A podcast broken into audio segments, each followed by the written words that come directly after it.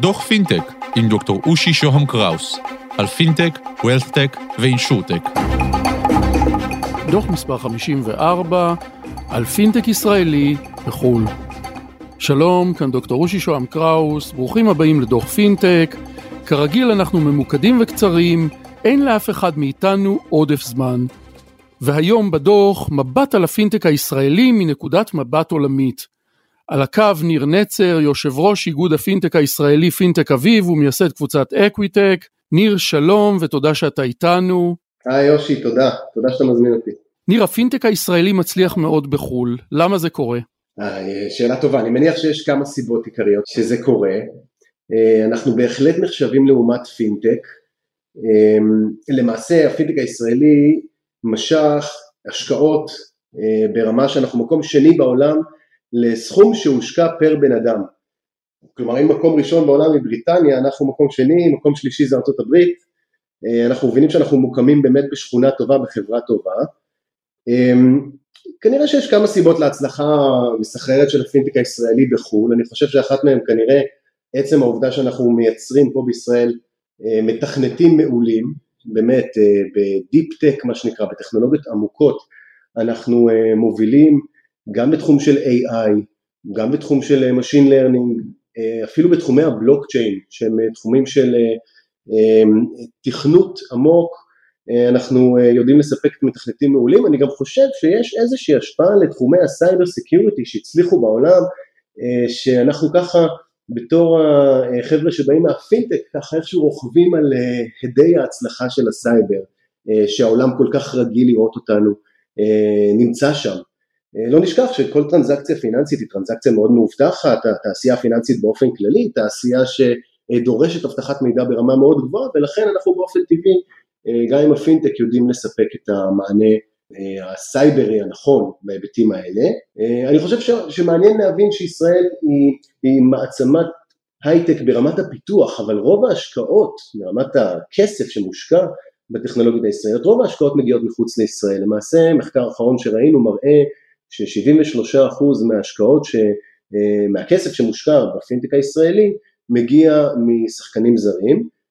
מה שמעניין להבין שישראל ברמה של פינטק אמ, קיבלה השקעות למעלה מחמישה מיליארד דולר מאז 2017 וגם מעניין להבין שזה בערך 20% מההייטק הכללי, כלומר תחום הפינטק שואב בעצם 20% מההשקעות שמגיעות לתחום ההייטק הכללי במדינת ישראל וזה באמת תופעה מעניינת. אגב יש היום למעלה מ-850 סטארט-אפים בתחום הפינטק שעובדים בישראל בכל מיני תחומים, אה, בערך 30% מהם עובדים בתחום של אה, פלטפורמות מסחר, אה, בערך 20% נוספים עובדים בתחום של תשלומים, payments, יש הרבה מאוד סטארט-אפים בתחום של InsurTech, הרבה מאוד סטארט-אפים בתחומים של אימות זהויות ו cyber security לתעשייה הפיננסית ותחומים רבים אחרים שאנחנו רואים שהם מאוד מעניינים את התעשייה הפיננסית העולמית. יש איזה שהם מאפיינים מיוחדים שנתפסים בחו"ל ביחס לפינטק בישראל? אה, כן, אז הייתי אומר באמת שהנושא הזה של הטכנולוגיות העמוקות, שה deep tech, בגלל שהמתכנתים הישראלים נחשבים לכל כך מצוינים, אני חושב שהטכנולוגיות העמוקות, כל מה שקשור למכונה לומדת, ל machine learning, אה, או ל-artificial intelligence, ל-AI, כל מה שדורש הרבה מאוד סינון וניתוח של דאטה, דאטאות, התעשייה הפיננסית בעצם, גם אם זה בתחום הבנקאות, גם אם זה בתחום הביטוח, גם אם זה בתחומי ההשקעות, אפילו כרטיסי אשראי, יש הרבה מאוד אה, נתונים, הרבה דאטאות שאנחנו כל הזמן נדרשים לאבד, וכדי לעבוד עם אה, דאטאות כל כך גדולות, אנחנו באמת רואים שהרבה פעמים צריך יכולות אה, תכנות עמוקות ויכולות של למידת מכונה ברמה מאוד גבוהה, ואני חושב שהמהנדסים הישראלים יודעים לספק את היכולות האלה. מה שעוד מעניין לראות, אנחנו רואים שכנראה מה שמושך את העולם למיזמי פינטק ישראלים הם עצם העובדה שהמיזמים בישראל הם בוגרים מספיק, הם גדולים מספיק. אם אנחנו ניקח לצורך השוואה, אה, אנחנו רואים למשל אה, שהסכום הממוצע של ההשקעה בסטארט-אפ ישראלי בתחום הפינטק הוא בערך 20-22 אה, מיליון דולר. זה השקעה ממוצעת. אמ, לעומת השקעה ממוצעת של אה, סטארט-אפ בהייטק הכללי שהוא בערך 17 מיליון דולר. כלומר הסכומים הם גדולים יותר, סכומי ההשקעה הממוצעים הם גדולים יותר, זה מביא אותנו למסקנה שאנחנו יכולים להבין שהמיזמים בוגרים יותר.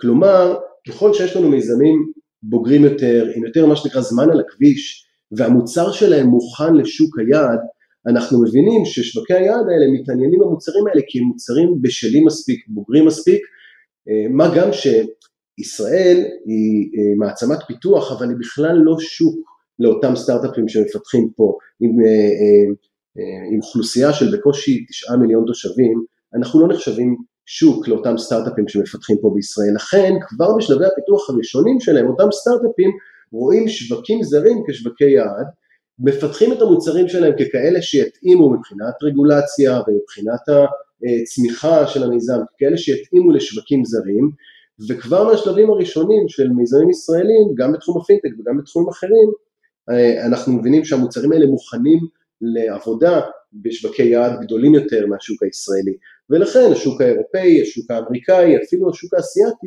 כולם מתעניינים בפתרונות ישראלים, כי הם מבינים שהם טובים מספיק, הם סקיילבל uh, enough מה שנקרא, הם יכולים לתמוך בצמיחה מהירה יחסית וכמובן מתאימים לשוק המטרה, לשוק שלהם מבחינת, מבחינת הרגולציה ואלה שלושה מרכיבים שהם מאוד מאוד חשובים, שבוחרים ספק טכנולוגי לעבוד איתו.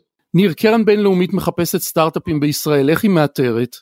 Uh, גם שאלה טובה, תראה, יש, יש הרבה מאוד um, פלטפורמות שמאפשרות בצורה דיגיטלית לאתר את הסטארט-אפים אה, המתאימים אה, עבור אותו הקרן או אותו מוסד פיננסי שמבקש לפגוש טכנולוגיות, אבל אה, לענות לך בתשובה פשוטה, תראה, יש הרבה, מה שנקרא רעש, יש הרבה מיזמים שהם בשלבים מאוד מוקדמים, שהמוצרים שלהם עדיין לא מוכנים לצאת לשוק, ומה שאנחנו עושים בפוזיציה שלנו מיוחדת של איגוד הפינטק הישראלי, אנחנו נמצאים ממש במרכז הצומת הזה, שמאפשר לאותם גופים גלובליים לפנות אלינו ולקבל מענה לגבי המיזמים, הסטארט-אפים, החברות והטכנולוגיות שהכי מתאים להם לפגוש. ואנחנו עושים את זה לא אחת, אנחנו עושים את זה הרבה פעמים, אנחנו נדרשים אה, באיזשהו בריף קצר להביא איזשהו מוצר לשולחן, מוצר כחול לבן שיודע לספק מענה לאיזשהו אתגר, אה, ואנחנו יודעים לספק את הטכנולוגיות המתאימות, הבוגרות מספיק אה, והנכונות ביותר עבור אותו שחקן גלובלי שמבקש לפגוש טכנולוגיה ישראלית. ניר, איזה תחומים הכי מושכים את המשקיע הבינלאומי בישראל? אז אנחנו רואים מאוד בבירור שבנושא אה, השקעות, המשקיע הבינלאומי אוהב את פתרונות התשלום הישראלים, payments, payments ועוד payments, תראה גם מה שקרה ב-2020 ונושא הקורונה שמאוד השפיע על הבנקאות הדיגיטלית ועל האפשרות להנגיש תשלומים מרחוק לכל מיני שכבות אוכלוסייה, אה, אז אנחנו רואים שהרבה מאוד סטארט-אפים עבדו על פתרונות תשלום, רק ב-2020 אה, היו 21 סבבי גיוס אה, על פתרונות תשלום שמשכו כמעט מיליארד דולר להשקעות בפינטק ישראלי, שזה כמעט חצי מהסכום שהושקע בפינטק, שהושקע בפתרונות תשלום, זה 2020. לאחר מכן הייתי אומר שמקום שני ברשימה הזאת זה פתרונות שהם מניעת מעילות, פתרונות שמיועדים למניעת מעילות ומניעת הונאות, מה שאנחנו קוראים אנטי פרוד, אה, זה כולל בתוכו גם cyber security solutions לתעשייה הפיננסית, כלומר identity אה, theft, גנבת זהויות, identity management, ניהול זהויות, אה, זה גם תחום שמאוד מאוד חם, ב-2020 11 סטארט-אפים משכו השקעות ברמה של חצי מיליארד דולר לתחום הזה.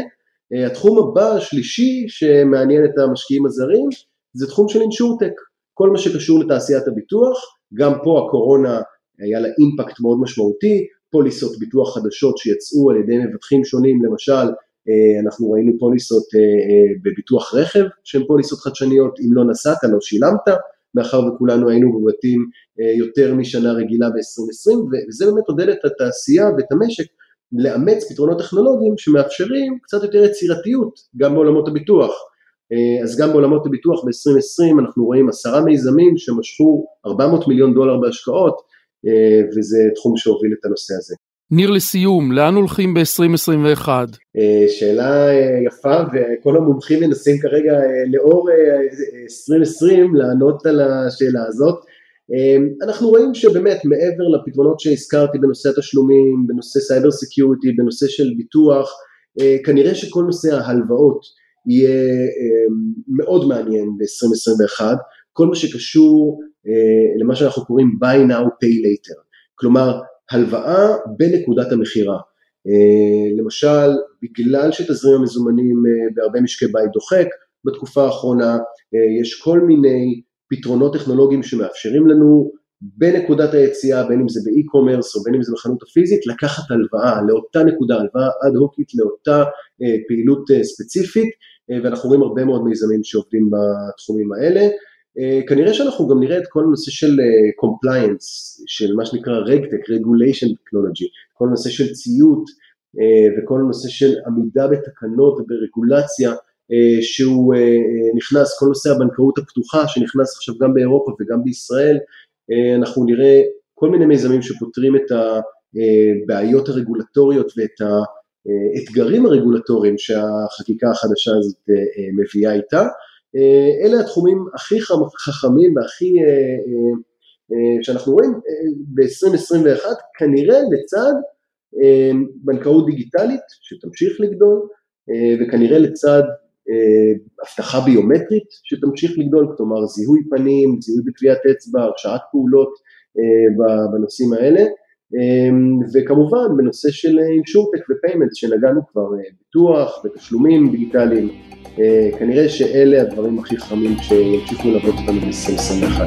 ניר נצר, יושב ראש איגוד הפינטק הישראלי, פינטק אביב ומייסד קבוצת אקוויטק, תודה שהיית איתנו. תודה רבה אושי שאירחת אותי, תודה רבה. נתראה בדוח הבא. אני מרצה ומייעץ בתחומי הפודקאסטים, תוכלו להשיג אותי ב-050-8898322, בלינקדאין שלי באנגלית, דוקטור אושי שוהם קראוס, לשלוח לי מייל לאושי at אושי.co.il להתראות.